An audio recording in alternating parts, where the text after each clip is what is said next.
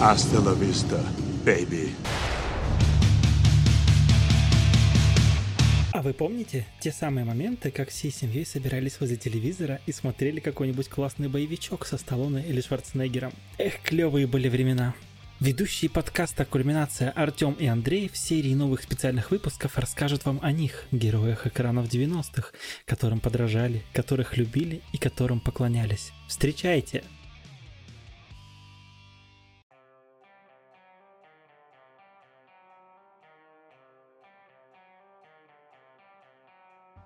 Сегодня в поле нашего зрения попал человек, который покорил ум и сердце каждого, кто родился в 80-е или 90-е. Человек, которому не страшно выйти раз на раз с инопланетной тварью или самим сатаной. Ему не страшно быть учителем дошколят или стать вдруг беременным. Алды уже догадались, сегодня мы говорим о знаменитом Железном Арне или Арнольде Шварценеггере. И, как обычно, давай, наверное, начнем с, с такого супер коротенького экскурса в жизнь одного из известнейших актеров современности. Родился Арнольд Шварценеггер в 1947 году в Австрии. Полное имя, если кому-то вдруг интересно, Арнольд Алоис Шварценеггер. Жил он в такой бедной семье, отец шеф полиции, мать торговка, по-моему, если не ошибаюсь. Ну, семья была бедная, и, как сам Арни рассказывал, одно из самых ярких впечатлений детства — это покупка холодильника. Все как в советской России. Да, все как в советской России. Немного про семью. Его отец, ну, соответственно, как и все военные того времени, был членом нацистской партии, поскольку Арнольд родился в 1947 году, и все, кто были тогда на госслужбе, они бывшие нацисты. И отец, в принципе, перенял многие такие нравы того времени, был очень жестким, грубым и категоричным короче, не стеснялся там прикладывать руку к Шварценеггеру, который тогда был маленьким худосочным мальчиком. Ну, как маленьким, вернее, высоким, но худосочным. Но при этом у него была мечта сделать из сына спортсмена. Соответственно, отец Арнольда не помышлял его карьеру в бодибилдинге, поскольку не понимал этого странного вида спорта в чем я его, собственно, совершенно поддерживаю. Да, я тоже не понимаю на самом деле, что это за фигня такая. Это какая-то, да, очень странная фигня, где соревнования, не соревнования, а где ты просто выходишь и показываешь себя. Ну ладно, людям нравится и бог с ним. Когда Арнольду было 14 лет, в Австрии проходил фестиваль бодибилдинга «Мистер Олимпия», и туда приехал знаменитый русский спортсмен, бодибилдер Юрий Власов, который определил собственно, всю карьеру Шварценеггера, он сам в этом признавался не раз. И недавно вот как раз Юрий Власов умер, он то ли в этом году, то ли в прошлом. И Арнольд там целый пост написал, насколько это был великий человек, как он на него повлиял.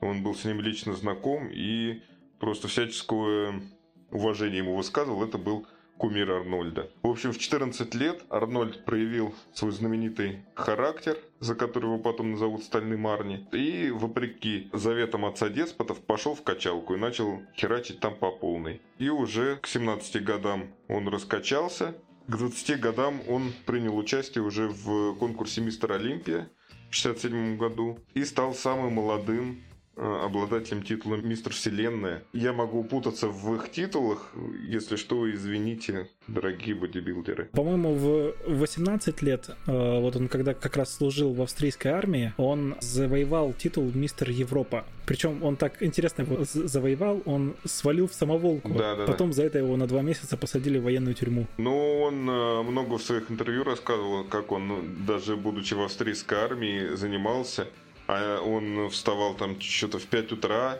и бежал в местную качалку и до 6 до подъема успевал там час э, заниматься. А, а когда, говорит, были в этих э, в научениях, на маневрах, он же был э, по специальности по военной механик, водитель танка, угу. и он говорит, и вот мы с другом, э, допустим, у нас подъем в 6, и до, до, до позднего вечера, типа, мы там на маневрах, на учениях по 15, по 16 часов. Но мы, говорит, с другом вставали э, за час до подъема, хватали из танка, в общем, наспех сделанные штанги свои собственные, и час до подъема и час после отбоя качались. То есть люди после учения измотанные еще и все равно качались. Вот что значит гореть. Да. Вот что значит тяга к спорту, пускай и странному. Ладно.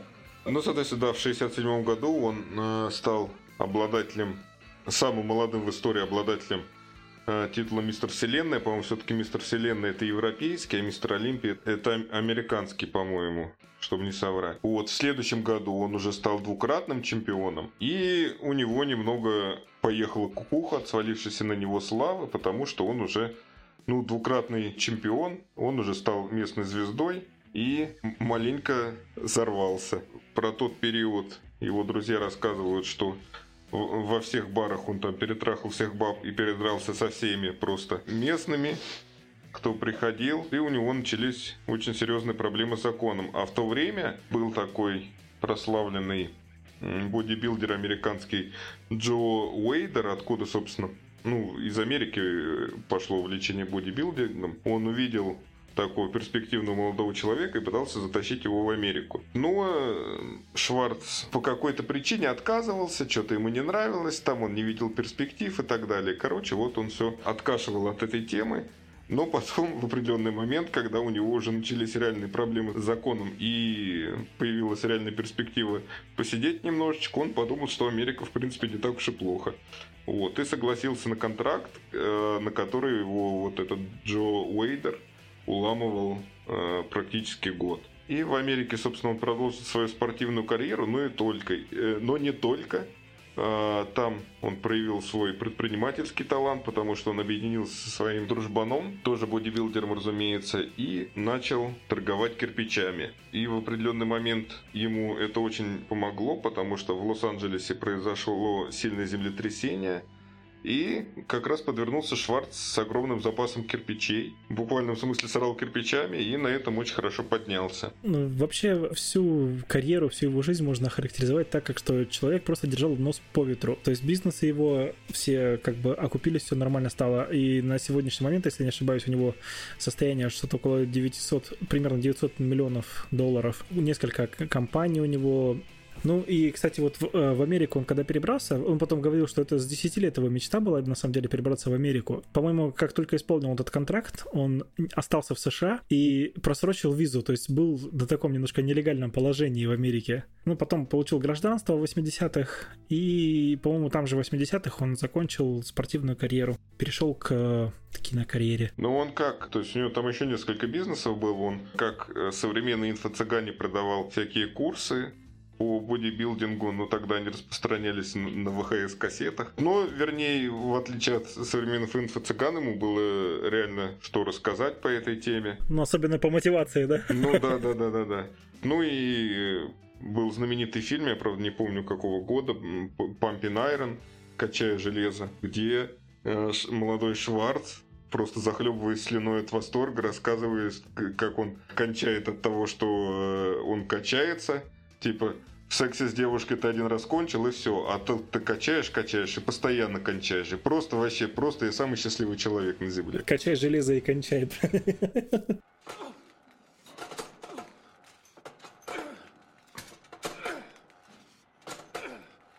Э, да, там еще же вот он начал выступать в конкурсе Мистер Олимпия, и, к своему удивлению, два года подряд он проебал, что очень сильно ударило по его самооценке, но в конце концов он сказал, что типа это был последний раз, когда я проебал, и все-таки он собрался и выиграл. И в тот период он познакомился с журналисткой Марией Шрайбер, которая ни много ни мало племянница Джона Кеннеди. Ох. The President of the United States, да. Ну, ты чё, он, он вообще часть элиты американского истеблишмента. Забегая вперед, там просто ну, довольно смешная, глупая история про то, что, собственно, это его жена. Единственное, насколько я знаю, то есть, по-моему, он с тех пор не женился, то есть, вот он познакомился буквально с членом королевской семьи, женился на ней – вот, и, конечно, это в будущем сыграло роль, когда он э, стал э, баллотироваться на губернатора Калифорнии. И потом, 25 лет спустя, они развелись, потому что вскрылось, что его горничная родила от него. И потом, ну, типа, ты смотришь на эту Марию Шрайбер, ну, это член королевской семьи буквально. Вот. И потом смотришь на эту уборщицу, ну, типа, это реально просто уборщица. Ну, типа, страшная баба Валя, типа, вот такая. И ты такой, типа, Шварц, ну ёб твою мать, ну серьезно. Пьяный был, не разглядел. Ну, типа, это был грандиозный скандал там на всю страну, и что-то там у него отсудили до хера миллионов. Если что, у моего любимого комика Билла Бера есть охрененный монолог про Шварценеггера, про вот это все, э, про всю эту историю, посмотрите. Это, это смех сквозь слезы, на самом деле. Действительно, как вот великий человек просто поскользнулся буквально. Ну, знаешь, всем мы грешно.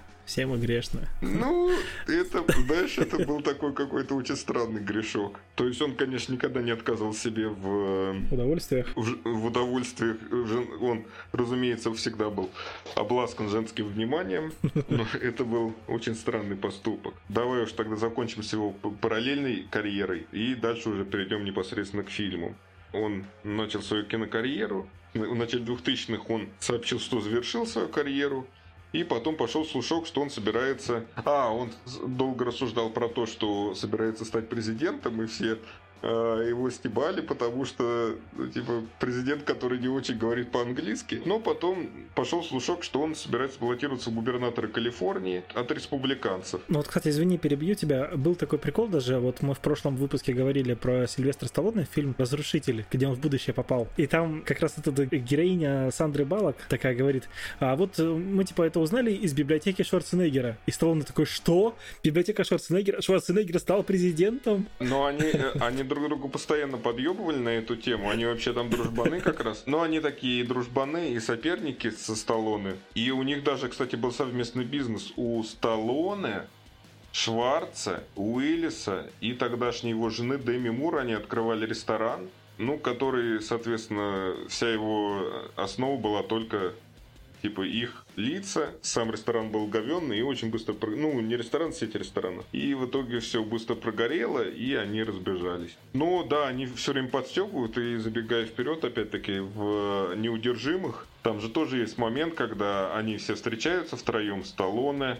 Шварц и Уиллис, и э, Шварц уходит, и этот Уиллис, типа, а куда это он пошел? И Сталлоне говорит, да, он, типа, немного того, собирается в президенты баллотироваться, ха-ха-ха. Ну, короче, это такая фирменная шуточка. Ну и, короче, в 2003 году все бугуртили, что он собирается куда-то баллотироваться, и потом в одном из эфиров он сказал, да, я типа собираюсь стать губернатором Калифорнии. И все немножко охуели, ну такие, ну да, отличный выбор. Типа актер, не особо говорит по-английски, по-американски. А в итоге дважды губернатор. Да, в итоге дважды губернатор, при том, что Калифорния это такой типа типично демократический штат, то есть там республиканцев не особо, но он пошел от республиканцев и два срока такие, ну, типа, заебись. Как я вот читал, то, что, ну, губернатор он был, ну, такой себе. Что есть, что нет. Но, в принципе, как строка в резюме очень неплохая. Ну, вообще неплохая. Да, после двух сроков губернаторства он снимался эпизодически в «Неудержимых двух», вот, и уже с 13 года он полноценно вернулся к своей кинокарьере, но там, конечно, уже вопросики пошли. Ну ладно, давай, короче... Давай переходить к фильмам уже. Фильмография у Арнольда очень обширная. Фильмов прям таки дофига, особенно в начале его кинокарьеры. То есть там не было года, чтобы фильм со Шварценеггером не выходил на большие экраны. Но мы решили сосредоточиться на таких, ну, честно сказать, знаковых, да, и те, которые нам, в принципе, нравятся, ну, или какой-то след в нашей памяти оставили. И первым таким фильмом мы выбрали это Конан Варвар произведение по книге Роберта Говарда, рассказывает историю... А у него там этих книг про Конна Варвара, по-моему, там штук 10, их дохренища. Да, их много. И вот э, как раз Варвар рассказывает про то, как вообще появился Конан, как он э, натренировался. Его племя родное варварское разнесли. Короче, прискакали завоеватели, родители убили, его угнали в рабство. И вот он в рабстве тренировался, тренировался. Там что-то он крутил круг какой-то, насколько я помню. Это фильм, на самом деле, полностью содран с отечественного фильма «Волкодав». Ну, правда, «Волкодав» был снят в нулевых уже, но уже тогда они предчувствовали, вот, что надо ковать железо, но все равно. Этот фильм как раз рассказывает про становление Конана, как он отомстил потом эти, вот этим своим обидчикам, так скажем, убийцам семьи. Кстати, там, несмотря на такую банальную затравочку, там очень прикольный главный злодей. Он лидер культа, который ему слепую поклоняется, и там есть очень клевые сцены, когда главный злодей показывает на гору, и там на каждом камне стоят его поклонники, как сказать, его фанаты. Он показывает на одну девушку и говорит, прыгай. И она, ни секунды не сомневаясь, прыгает с обрыва вниз и расшибается в лепешку. И он говорит, ну вот посмотри, Конан, вот это власть. Да, и он постоянно Конану, как, как, когда они встречаются, говорит, типа, на самом деле это я тебя создал, на самом деле это благодаря мне ты таким стал.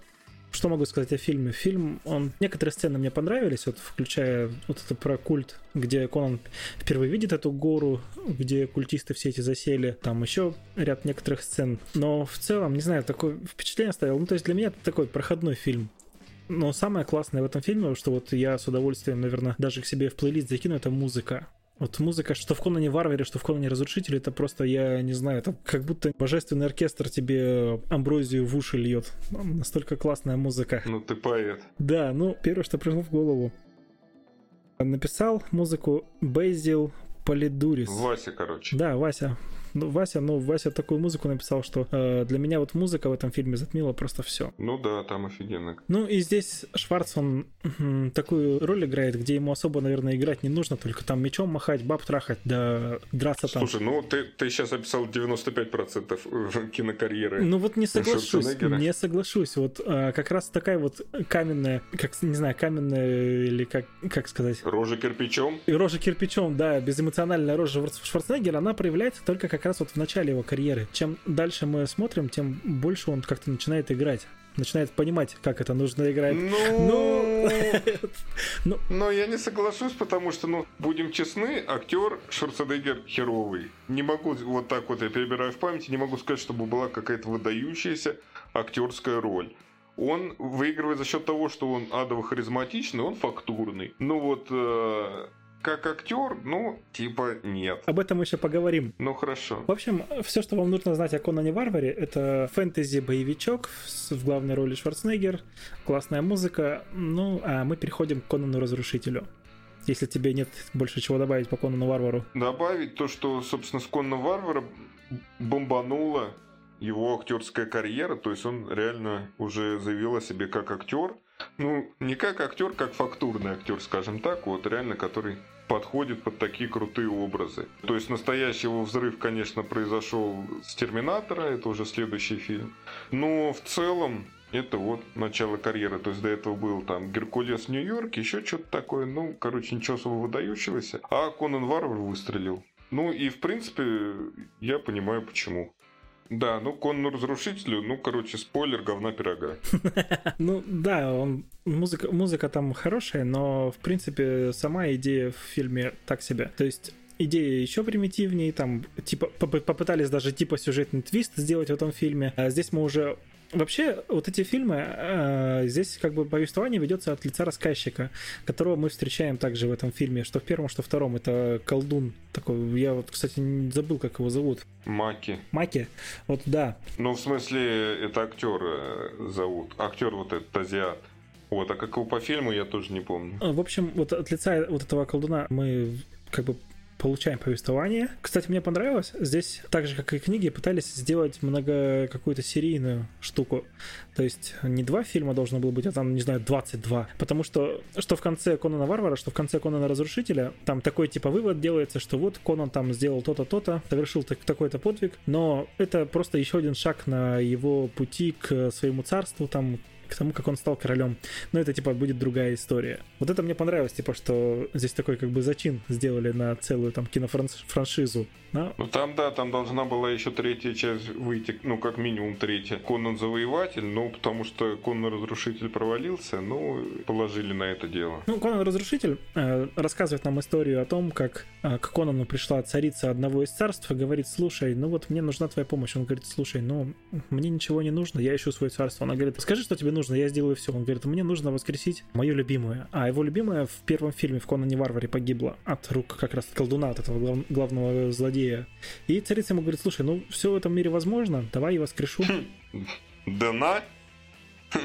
Собственно, держи. Да, на, держи. Ну, Конан, естественно, на, на эту херню повелся, что уже как бы настораживает, да, какое качество фильма.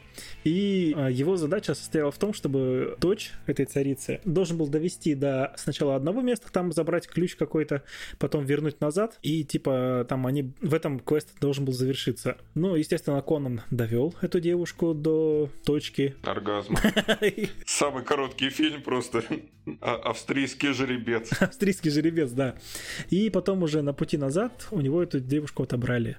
И он, естественно, пошел мстить, решил... А, ну и попутно выяснилось, что эта девушка, ее принесут в жертву, и наступит конец света, потому что они рок там, по-моему, какой-то они несли. Точнее, нужно было забрать рок этой девушки и принести Мгм. в царство обратно. И типа, если она этот рок э, как-то применит, то случится конец света. И ну, Конан, естественно, решил этого не допустить. Ну и кончается тем, что, естественно, вот эта девушка, она восходит на царство, зло повержено, и эта девушка говорит, слушай, ну вот я царица, давай, типа, выходи за меня замуж, Конану говорит.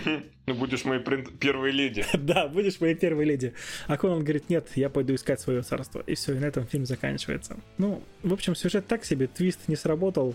Первый был лучше, но музыка и в первом, и во втором мне понравилась. Вот все, что я могу сказать про Конана. Не, первый мне зашел. Не, первый лучше, да. Первый атмосферный такой. Там какая-то все-таки путешествие есть, и они и пати, ну как это в геймерской. Там мистика прям такая атмосфера за Да? счет, как вот Джон Эл, господи, как его зовут-то, главного злодея, который, он потом этого Дарта Вейдера озвучил. Короче, о- очень крутой злодей, мне прям вот. Да. И там есть очень клевый момент тоже, когда там Конан готовится к какой-то битве, и он там типа Бог, ну там какое-то типа божество их. Кром. Кром, да.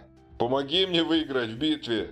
А если не поможешь, то пошел в жопу! Да и пошел ты лайк. Да, да, да. да, да, да. Офигенный вообще. Не, ну первый, первый, да, лучше. И там, причем я для себя такую интересную штуку выяснил. Первый фильм, он такой, знаешь, типичный для фэнтези и типичный для фэнтези игр. То есть РПГшек. То есть ты там собираешь свою пати там с вором, не знаю, воительницей и идешь гасить главгада, да? И здесь тоже сначала вора встречает, потом встречает вот эту Валерию, возлюбленную свою.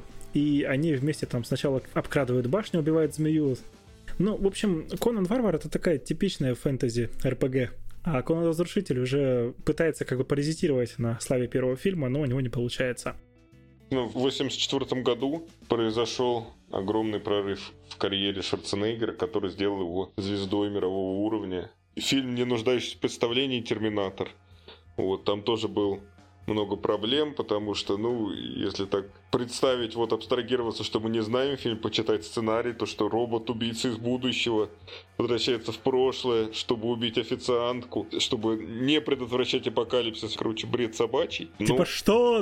да, да, да. Но Джеймс Кэмерон сделал из этого великий шедевр, и, конечно, сегодня уже невозможно представить э, в Терминаторах, ну, во всяком случае, в первых двух, кого-то, кроме Шварценеггера, который, ну, просто это вот, что называется, звезды сошлись. Там как раз играть не нужно, там, наоборот, нужно по минимуму... Не играть. Да, там нужно не играть, там нужно полное отсутствие эмоций. И он великолепно вписался в роль.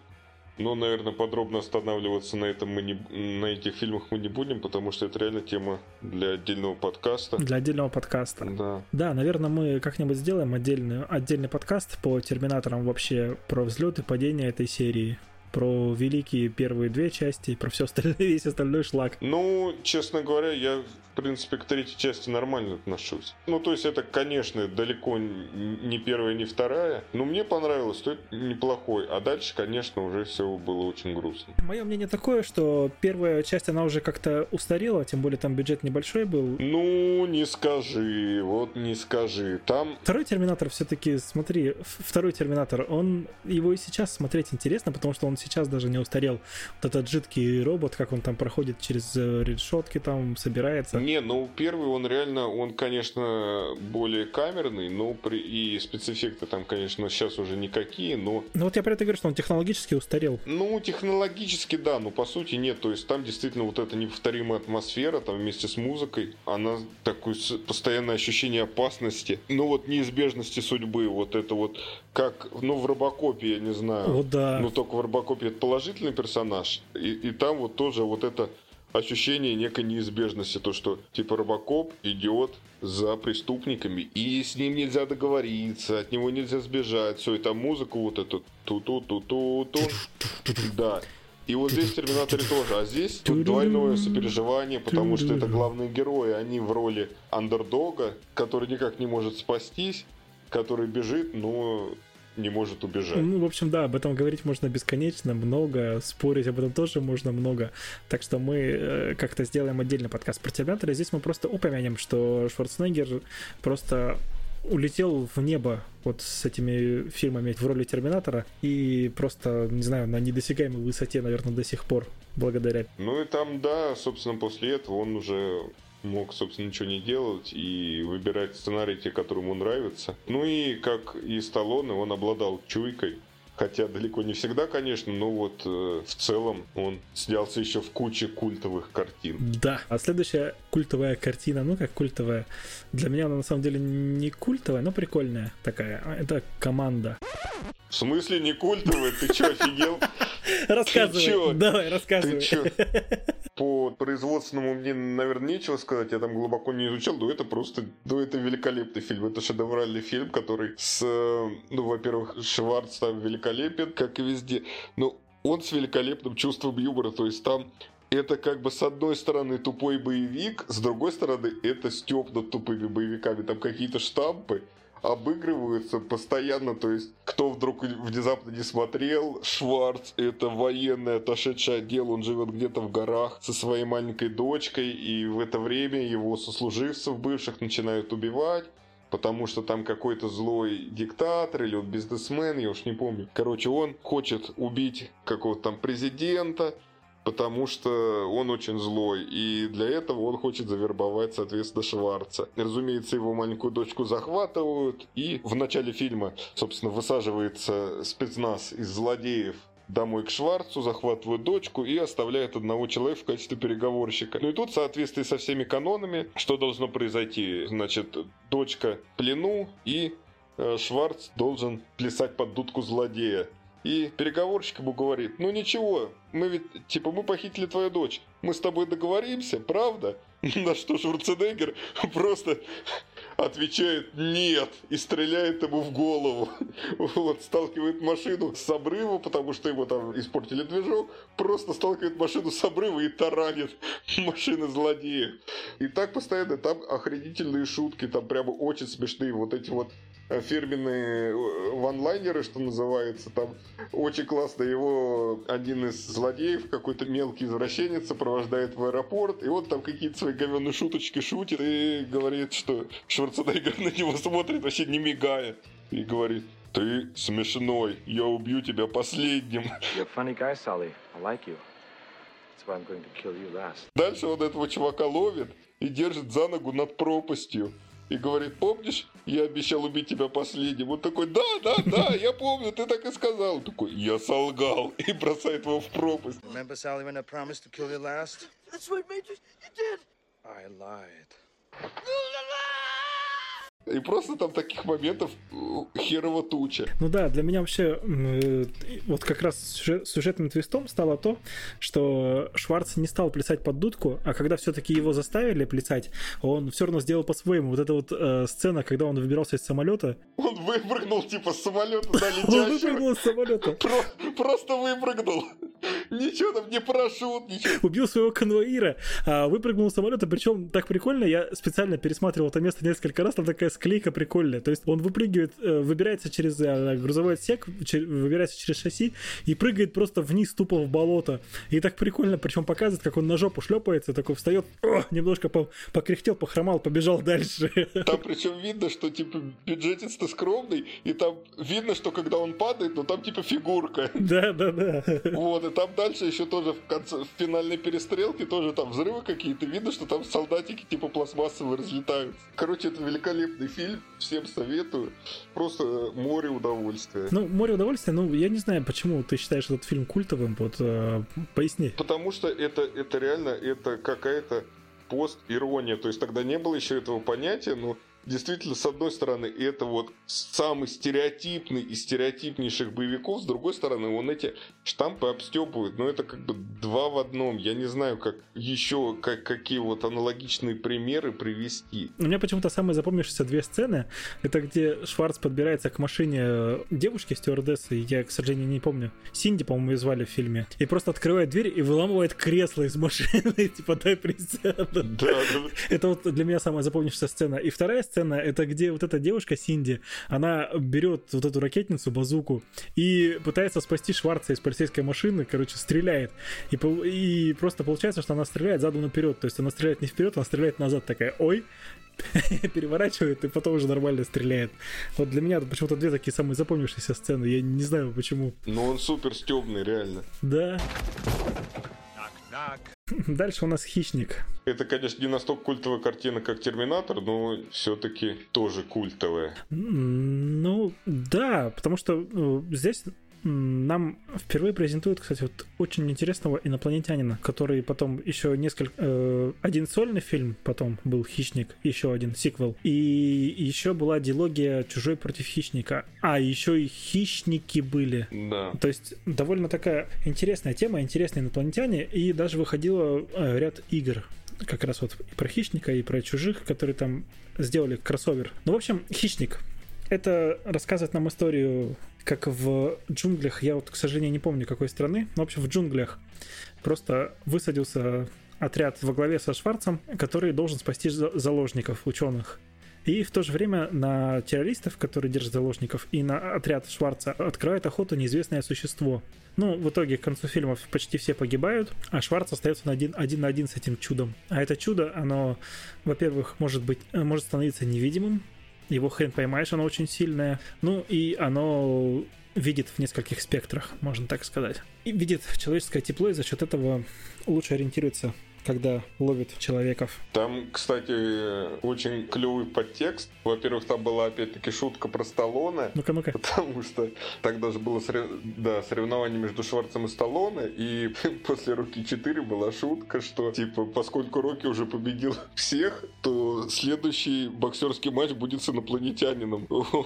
Ну, типа, с инопланетянином из фильма Спилберга «Инопланетянин». И шутка в том, что, типа, сценаристы «Хищника» восприняли восприняли эту шутку всерьез и решили, типа, сделать ответочку. Ну и там еще подтекст такой, то, что весь фильм хищник воюет своим странным инопланетным оружием, то есть устраивает какие-то ловушки, там, он невидимый.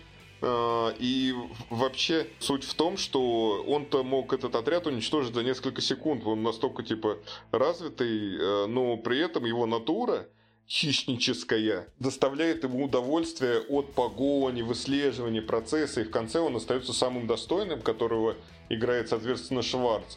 И противовес, то есть весь фильм, вот этот отряд спецназа, он пытается воевать с хищником, ну, современными оружиями, там, пулеметами, все такое. И в конце Шварц отказывается от этого, то есть он выбрасывает оружие и начинает такой, типа, а один дома, только устраивает в, в джунглях там кучу ловушек, там обмазывается грязью, то есть он сам становится хищником в итоге. То есть фишка в том, то, что настоящим-то хищником оказывается человек. То есть Шварценеггер побеждает его. И, по сути, фильм «Хищник» именно про Шварценеггера, про настоящего ультимативного хищника. Слушай, как глубоко. Ну да. Для меня это кинцо на пострелять, там, не знаю, подраться с инопланетянином. Нет, ну я не сказал. Во-первых, это опять-таки про чуйку Шварценеггера, который выбирал не совсем уж стандартные роли, хотя у него там в карьере куча таких стереотипных боевичков, но это даже не столько боевичок, хотя там много перестрелок, сколько это настоящий триллер.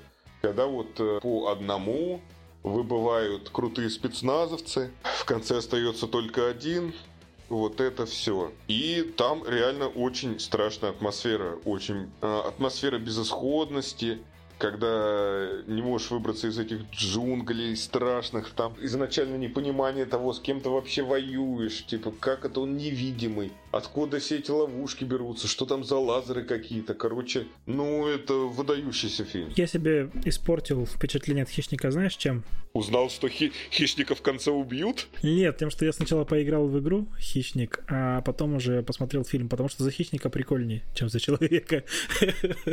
Ну и там, конечно, тоже куча куча, крутых фразочек, типа «Гетто за чапа!» и там клевый момент, когда хищник снимает маску, и что-то игры такой, ну ты типа one ugly motherfucker, ну ты типа и урод. One ugly motherfucker. Не, фильм классный, посмотреть его можно, но, допустим, тот же команда почему-то мне нравится больше, чем хищник. Да ты офигел Ну, то есть да, да. команда, команда шедевр и. Ну, это просто шедевры в разных категориях. Ну, хрен знает. Фильм Хищник я благодарен за то, что вообще появился вот такой пришелец с такой, с такой культурой, именно что охотиться, догонять добычу, с вот этими технологиями, вот за это я этому фильму благодарен, что появилось такое культурное явление, как «Хищник» это круто. Но сам фильм, он такой проходной для меня. Ну, я не согласен абсолютно. Ну, это, это реально культурный пласт. Боевиковый, потому что мы же все-таки у нас серия подкастов посвящена боевикам, но это вот, хотя это больше триллер, но и боевик тоже выдающийся. Хорошо, ладно, я чувствую, мы не сойдемся с тобой во мнениях. Тогда переходим к следующему фильму, в котором Арнольд Шварценеггер предстал в очень необычном амплуа в отличие от э, всех остальных фильмов. Здесь он предстал в роли русского. И это фильм «Красная жара», вышедший в 1988 году. Фильм рассказывает нам о том, как Арнольд Шварценеггер, будучи простым советским милиционером, воюет против всяких преступников в нашей родине, родине матери, теряет друга и пытается не допустить э, приход крупной партии наркотиков в Россию, в тогдашний Советский Союз кокаином. Но он воюет с грузинской мафией, что тоже нестандартный злодей. Ну почему нестандартный?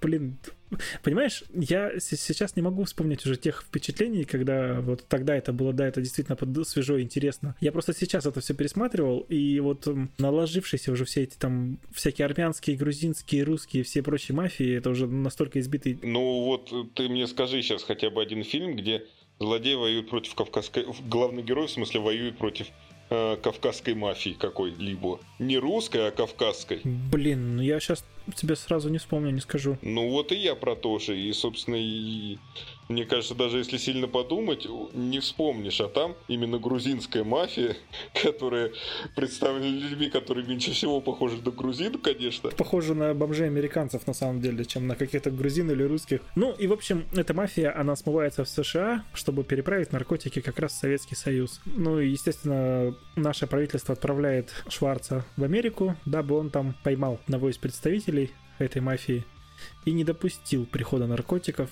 Советский Союз. Прибывает Шварц в Америку, а там Джеймс Белуши Не, ну что, у них классный дуэт-то. Не, дуэт неплохой получился, да, согласен.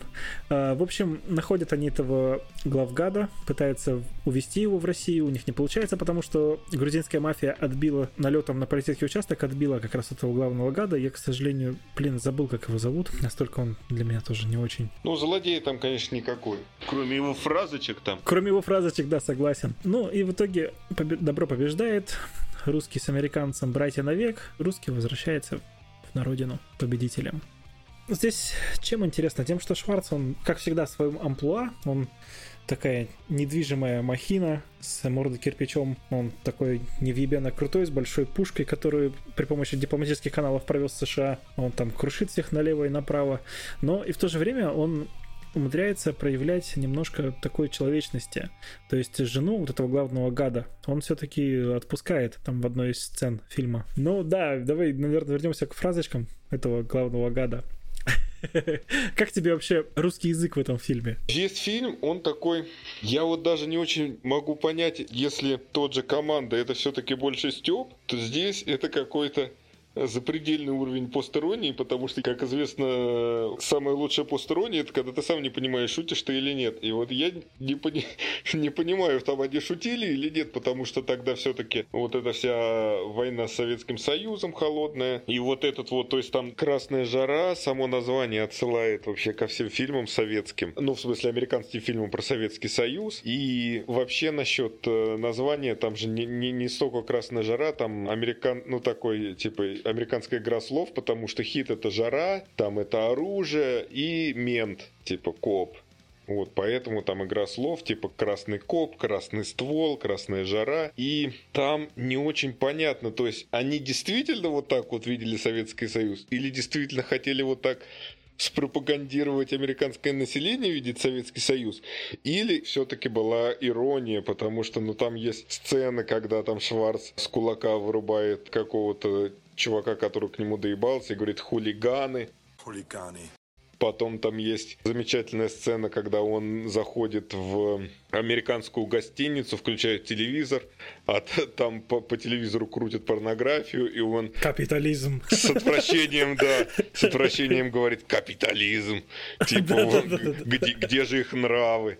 Вот это все. То есть я надеюсь, что... Ну, мне все-таки кажется, это Степ. Да, мне кажется все-таки, что это Степ, но такая толика сомнения остается. Ну и потому что там, конечно, ну, вот эта вся мафия, там, грузинская, так называемая, абсолютно карикатурная. И, конечно, большой вопрос, кто им писал диалоги, потому что, ну, неужели не нашлось русского чувака во всей Америке, который мог бы написать, ну, какие-то более-менее, ну, похожие на русскую речь, а не просто набор слов вот этот. Вот это «поцелуй мою залупу», ну, типа, ну, так никто не говорит никогда. Слушай, ну, может быть, тогда так говорили, откуда ты знаешь? Ну, вот и тогда никто так не говорил. А может ну, быть, а господи. может быть, в, в этом и стояла роль, чтобы вдруг кто, те русские, которые пос- посмотрят, чтобы они услышали вот этот набор слов и заржали как раз в этом моменте. То есть такая специ- специально для русских. Ну, я не думаю, что это был фильм нацелен на российскую аудиторию. Ну, не знаю, знаешь же, в, в фильмы там вкладывают какие-то отсылки, пасхалки и все такое прочее. Может быть, вот это как раз такой прообраз пасхалки, не знаю, типа для русских специально поржите. Ну, это странно снимать фильм для американского проката такой, но вот русские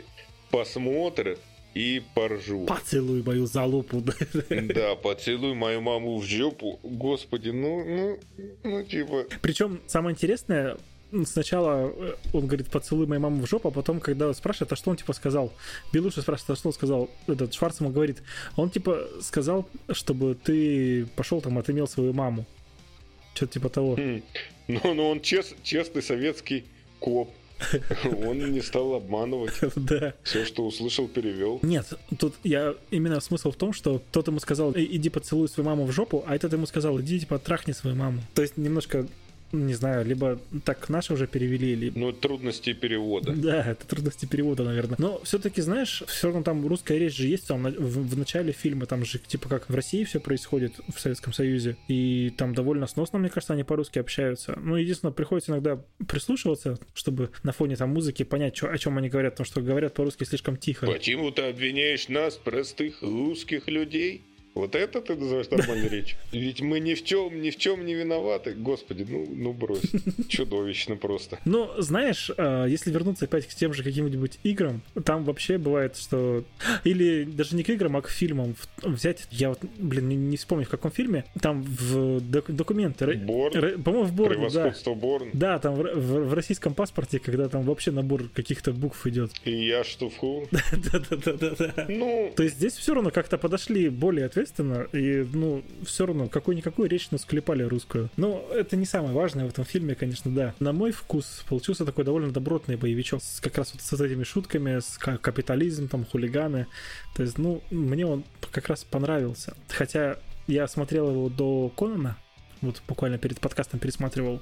И я хотел сказать, что, ну, типа, худшее там дальше будет фильм, который я видел со Шварцем. Потом идет вот как раз Красная жара, потом что-то еще. Но Красная жара чуть получше, чем, э, там, не знаю, Конан и там следующий фильм, о котором мы будем говорить. Но он, по крайней мере, какой-то фан приносит. не, ну это клевый фильм, ну, без, без, без купюр. Да прикольно, прикольно, согласен. Согласен, да. Там и поржать, и какой-никакой боевичок. Ну, как боевичок похоже, но в целом тоже много удовольствия.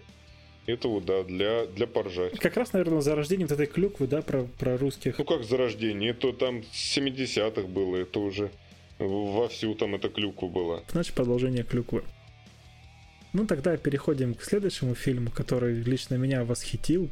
Фильм, который вышел в 90-м году и рассказывал про то, как наш великий железный Арни слетал на Марс. Конечно же, это вспомнить все. И я тут сразу такую ремарочку сделаю. На самом деле, я сначала смотрел ремейк этого фильма с Колином Фарреллом, а потом уже смотрел оригинал вот сейчас перед подкастом. И до того, как я посмотрел оригинал, ремейк мне очень нравился там за счет своих некоторых монтажных приемов. Но вот увидев оригинал, вспомнить все со Шварцем, я понял, что да, оригинал надо было давно посмотреть. Почему я не смотрел его? Слушай, ну это Пол Верховен. Ну это живой классик. То есть он умеет превращать какие-то такие странные, стрёмные темы в не прям шедевральное, но в очень крутое кино.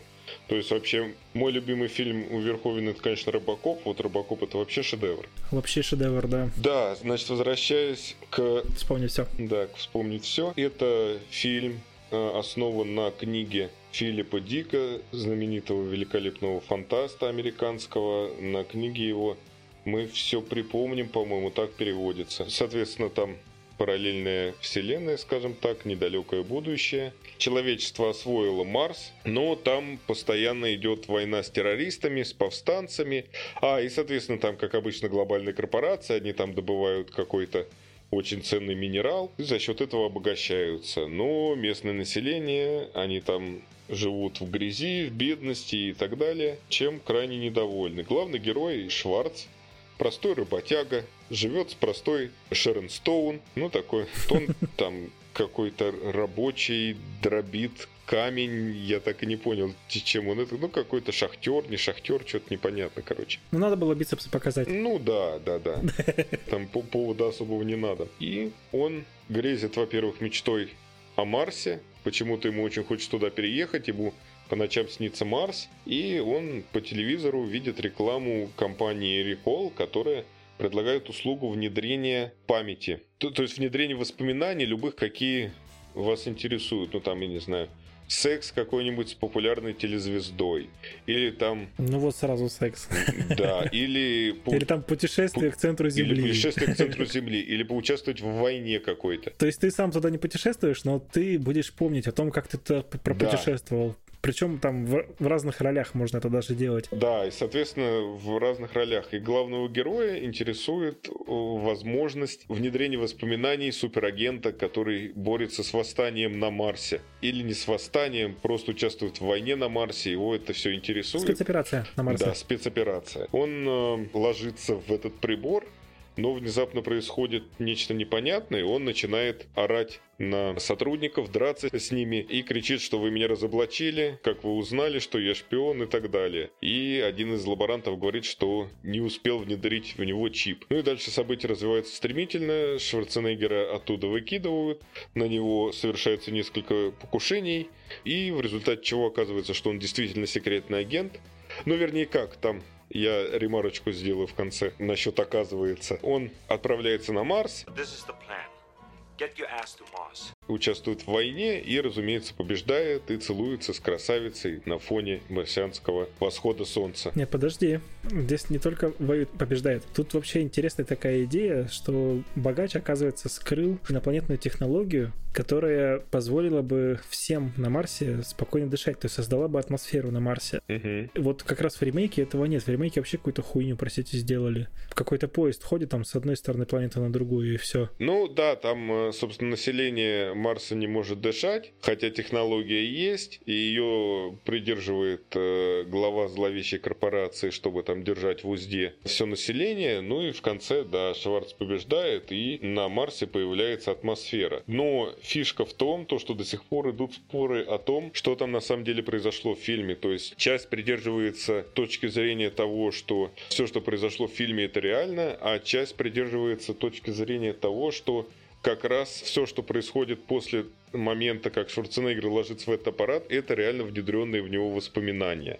И там много всяких таких моментиков, намеков, то, что действительно так и есть. И вот эта концовка такая очень киношная, когда он с красавицей целуется на фоне восхода, всходит солнце, и экран заливает белой вспышкой. И там разногласия возникли даже между Шварцем и Верховеном, потому что Шварц говорил, что все реально, а Верховен говорил, что он закладывал, что на самом деле это все фантазия его. Что вспышка в конце означает, что в конце герои Шварца делают лоботомию. Я все-таки поддержу э, как раз ту сторону, которая говорит, что это все нереально, потому что, во-первых, когда Шварц ложился в этот аппарат, который должен был внедрить ему воспоминания, там докторица это говорила, типа, так, ну вот э, «А, тогда делаем такой набор, типа суперагент, они выбирали девушку, там типаж, вот это все. Ну да, там полностью вся следующая история совпадает. Да, Да, что меня больше всего прям вот ну, не шокировало, а зацепануло.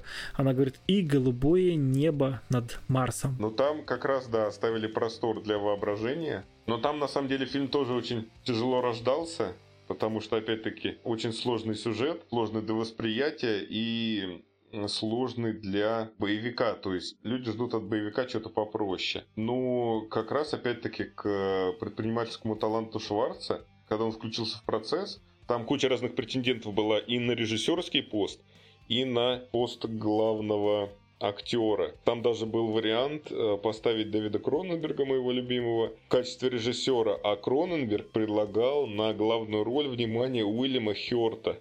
Ты представляешь себе, как выглядит Уильям Хёрт? Не, Ну, короче, это маленький, худенький чувак. Ну, чтоб ты понимал, это вот хищ... э, фу, не хищника, чужого, помнишь? да. Но вот этот тот чувак, которого заразили самым первым, Кейн, который, ага, да-да-да, понял. Мгм. из которого, собственно, вылез э, чужой, вот это Уильям Хёрт.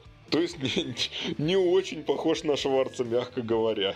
Вообще не похож. Но Шварц включился в процесс и выступил как продюсер, и ну, он порекомендовал Пола Верховена, и еще сумел выбить себе 10-15 лямов за роль, и еще там процент с продаж, то есть какие-то там нереальные деньги, и фильм реально в итоге бомбанул. Слушай, ну мне кажется, Кроненберг бы тоже очень круто снял. Если бы не, если не круче. Это спорный вопрос, потому что я люблю и Кроненберга, и Верховена, но это был бы совершенно другой фильм, конечно. Это вряд ли был бы боевик, то есть это, это был бы какой-то очень такой сложный психологический триллер. Хотя я бы с удовольствием посмотрел бы на «Вспомнить все» от Кроненберга. Мне кажется, что-нибудь, может быть, типа экзистенции было. Ну, возможно, да, с учетом того, что там тоже есть элементы боди-хоррора. Хотя фильм снят в 90-м году, там очень крутая аниматроника, и до сих пор все выглядит очень бодро. Ну, конечно, немножечко устарело, но Бодро и отвратительно. бодро и отвратительно на уровне, да. Отвратительно в смысле, что отвращение вызывает вот эти вот все... Там лидер повстанцев, если что, это мутант, который живет в животе у другого чувака. И в определенный момент он вылазит из живота другого чувака, и выглядит это все именно так же омерзительно, как я и описываю, да. Вообще отвратно. Фу. Ну, в общем, вот этот фильм прям классный. Если есть такие люди, как я, которые посмотрели сиквел, о, сиквел, в смысле ремейк, и не смотрели оригинал, посмотрите оригинал. Вы очень много приобретете на самом деле. Очень классный фильм.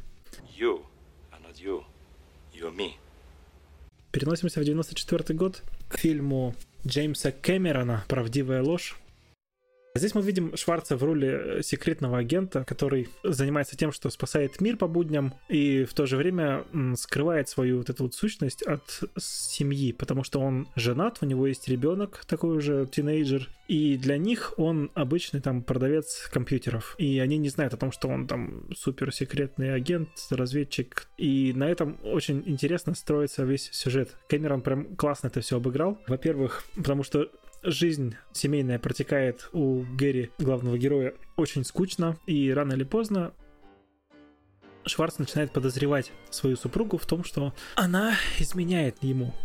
И начинает использовать все ресурсы расцветки. Я не хочу просто подробно, подробно рассказывать, э, что там происходило в этом фильме, потому что это стоит посмотреть. Это прям интересно. Вот эти все повороты, шутки, там, сцены. Это очень классно.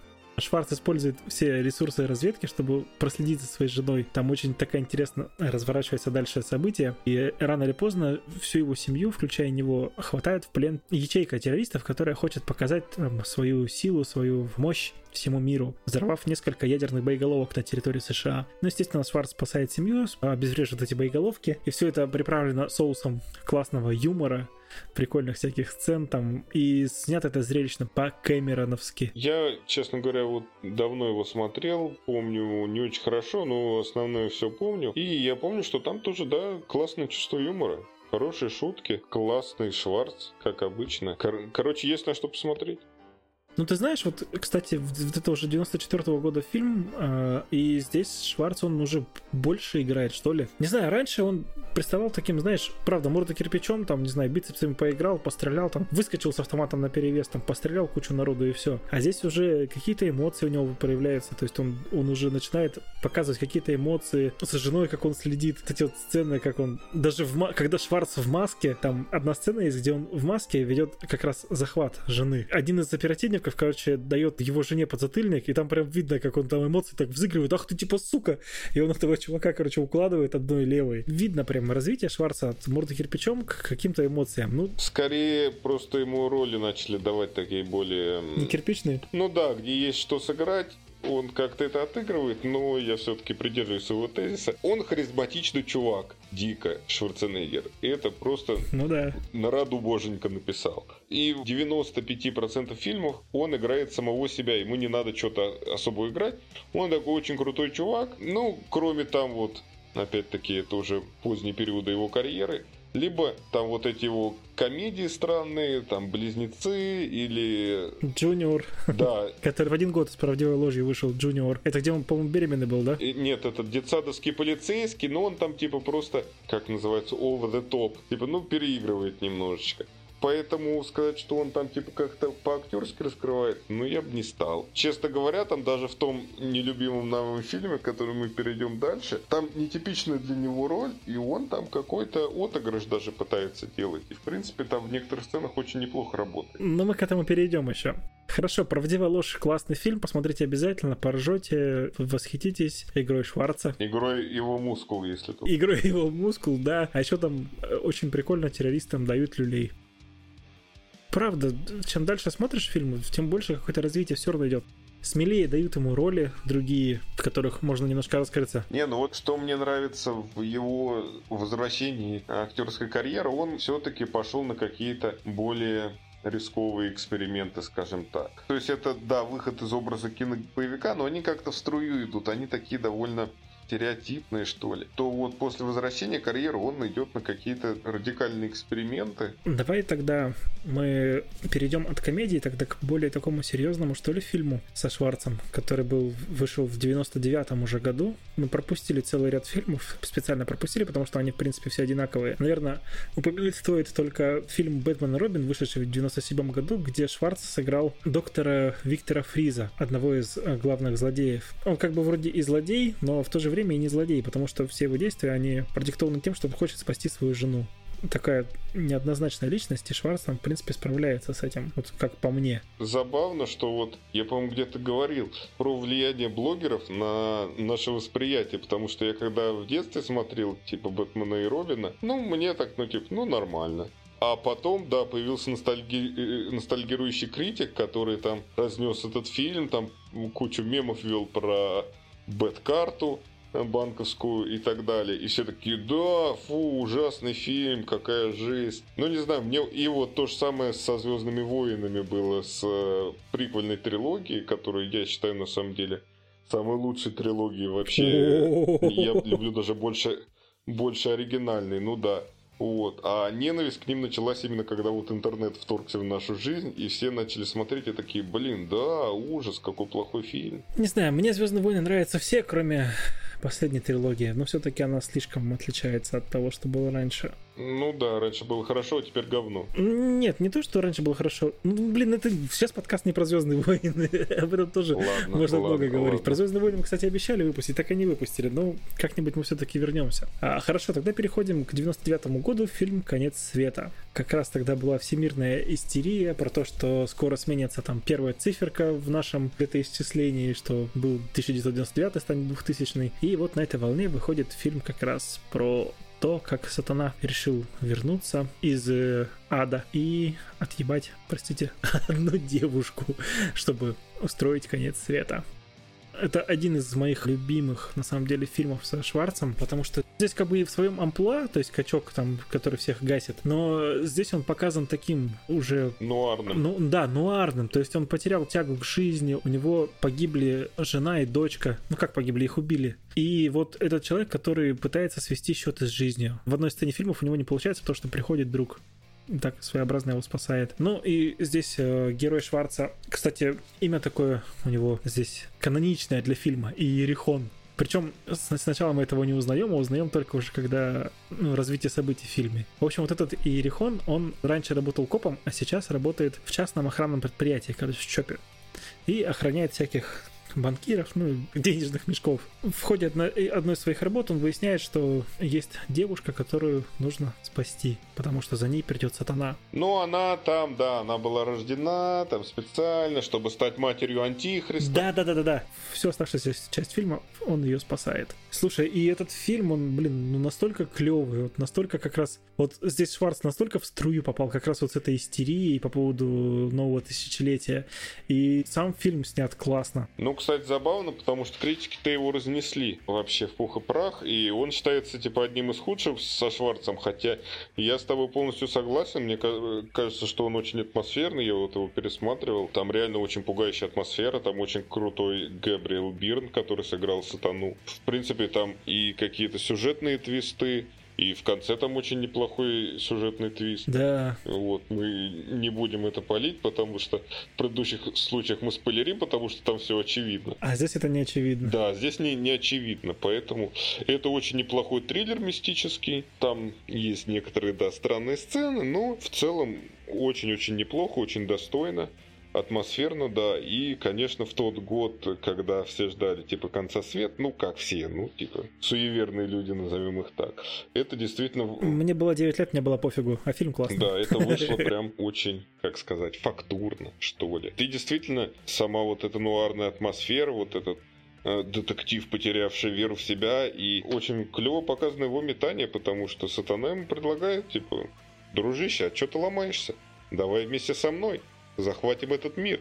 И там даже такие определенные, можно сказать, отсылки к Библии, когда сатана искушает Иисуса. Здесь в роли Иисуса Арнольд Шварценеггер. Ну его и распяли же там в... Да, да, да, да, да. Все, все один в один по секретным документам. Критики зря его, конечно, распяли этот фильм, разбили в пух и прах. Фильм офигенный, посмотрите обязательно, потому что это один из тех фильмов, которые, мне кажется, обязательно к просмотру, если вы собираетесь пересматривать фильмографию с, с Арнольдом Шварценеггером. Без этого фильма его образ не будет таким полным, каким вот он является. Да, это тоже такой нестандартный шаг в сторону, скажем так, по сравнению с его классической фильмографией, скажем так. То есть еще какой-то оригинальный эпизод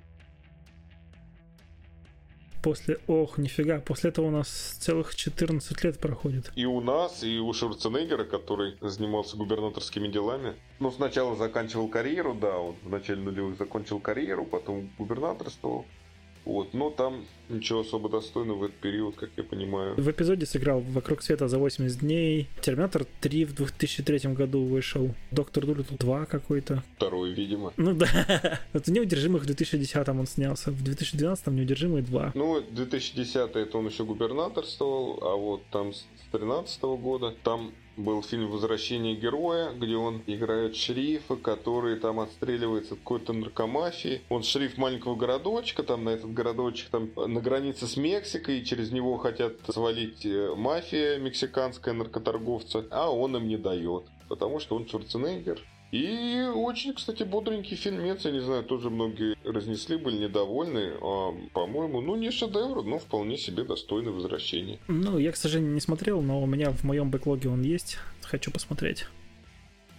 Ну а мы переносимся в 2014 год и фильм «Саботаж». Расскажешь? Ну, расскажи ты, потому что я смотрел давно, а ты, как я понимаю, посмотрел только что, и мне вот интересно твое мнение, потому что тоже такой фильмец неоднозначный. Слушай, ну а я не, не понимаю, почему ты говоришь, что он неоднозначный, потому что фильм для меня... Ну, по, опять-таки, по оценкам зрителей и критиков. Да я не понимаю этих критиков, на самом деле, хотя сам... Критик. Невольно да. причисляюсь к ним, потому что пишу, да, рецензии. Но я не понимаю этих критиков, потому что фильм для меня вообще огненный. Здесь и Шварц, он такой уже старый, такой крепкий мужик, лидер отряда, матерый такой, ну. Матерый. И здесь, кстати, он тоже такой немножко нуарный, там из-за сюжетного поворота, можно даже так сказать. Но хотя здесь это в меньшей степени показывается, чем в, в конце света. А вообще здесь история о том, что отряд специального назначения ФБРовский... Это э, отдел по борьбе с наркотиками.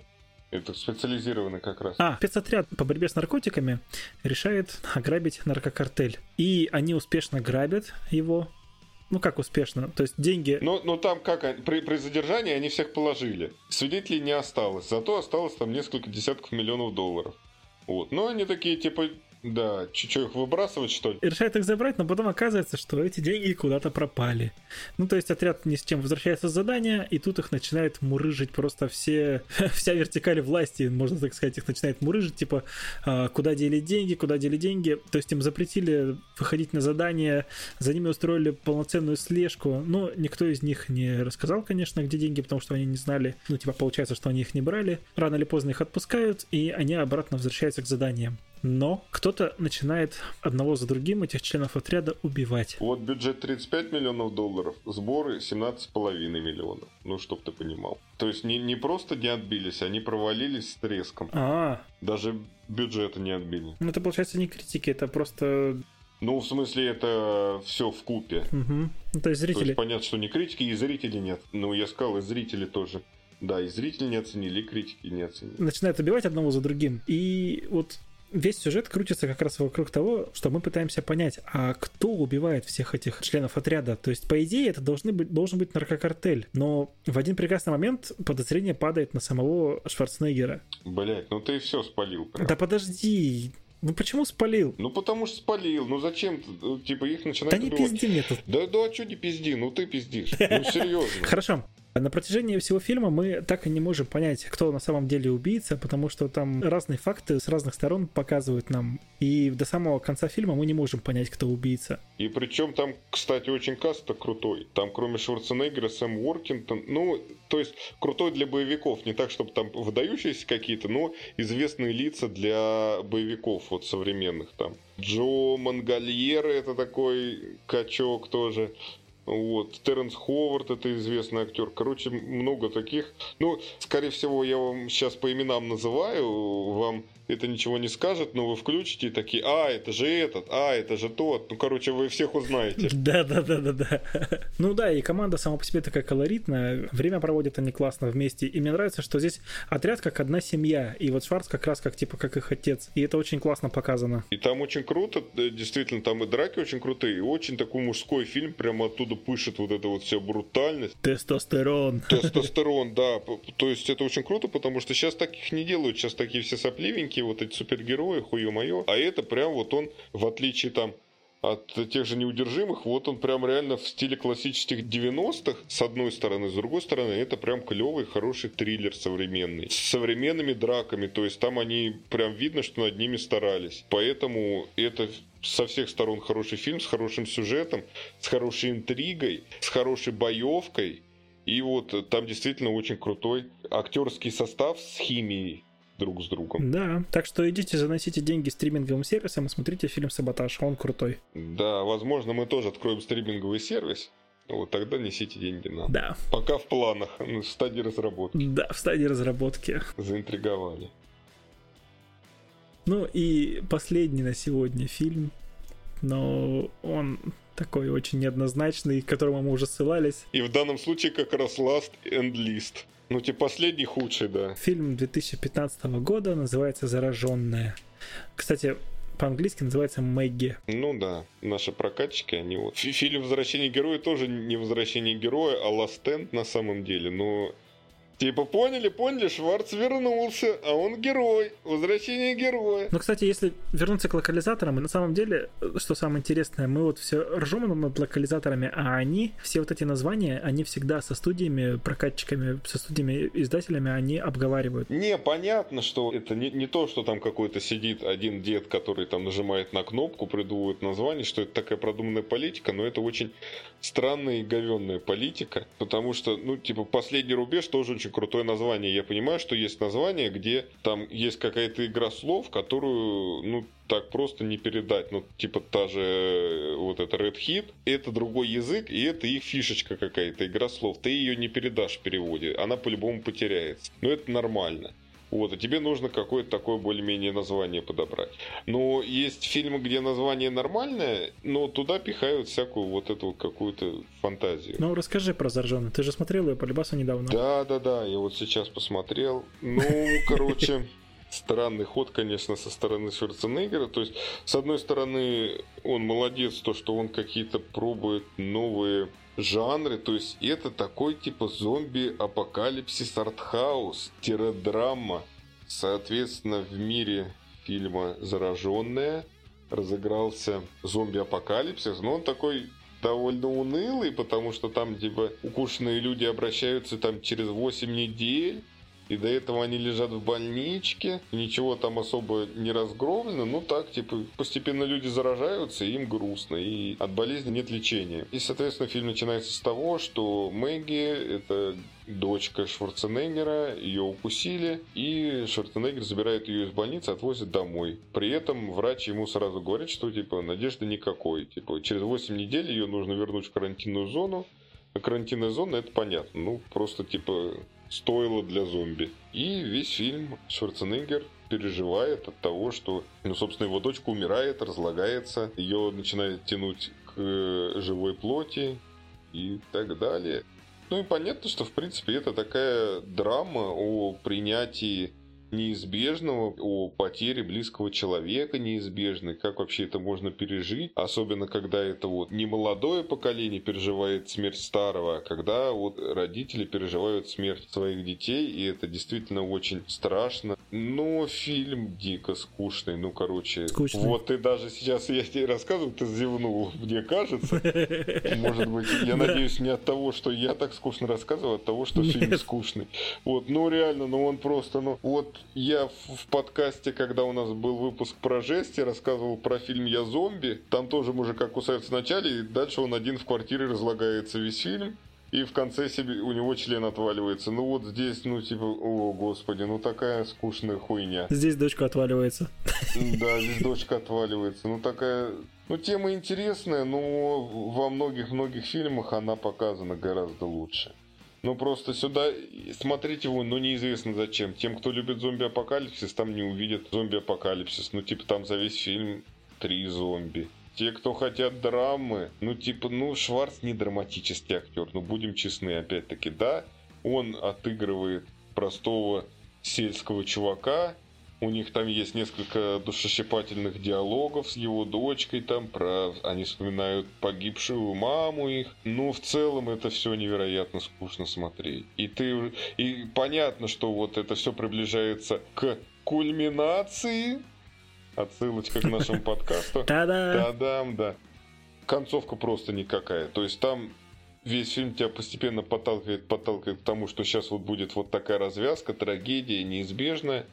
И просто вообще, просто никакущая концовка. Вот этой девочке хочется сопереживать, но не получается. Для меня вообще весь фильм я... Не, она хорошо играет, кстати, девчонка-то. Нет, она хорошо играет, но из всех фильмов, которые я со Шварцем пересмотрел перед подкастом, а их было 10 штук, вот этот был тот фильм, который я смотрел вообще в полглаза. То есть я сидел там в компе, сидел в телефоне, сидел где угодно, но фильм вообще вот никак не завлек, вот, вот абсолютно ничем. Ну, я говорю, просто, просто непонятно для кого снят. Как говорится, через не могу посмотрел, потому что надо. И все. Если бы не надо было, я бы его в начале, наверное, или в середине выключил. Единственное, мы не смотрели «Печать дракона», скорее всего, это еще хуже. Так это же это, это типа был Ви, который голливудский, и «Тайна печати дракона», по-моему, как раз это вторая часть этого Вия, если мне не изменяет память. Ну, как голливудский, это российский фильм, который пригласили западных актеров. Это вторая часть, да.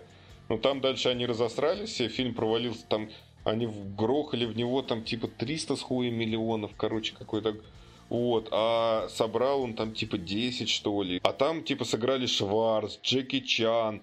Они там реально в Китае снимали. Они надеялись за счет китайского рынка отбиться, а типа нет. И в итоге они там, по- российские создатели подали в суд на Шварца и на э, Джеки Чана, потому что, типа, это они виноваты, что фильм не окупился. Короче, там какая-то просто лютая трешанина. Ну, Короче, наши российские никак не могут без этого, без того, чтобы окунуться в лужу, блин. Ну, там какая-то очень странная история.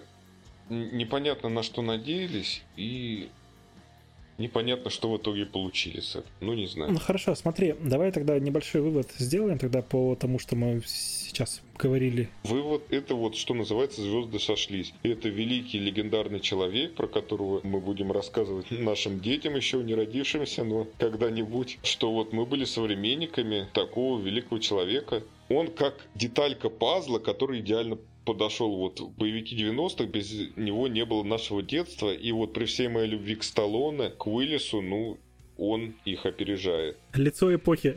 Лицо, лицо эпохи абсолютно.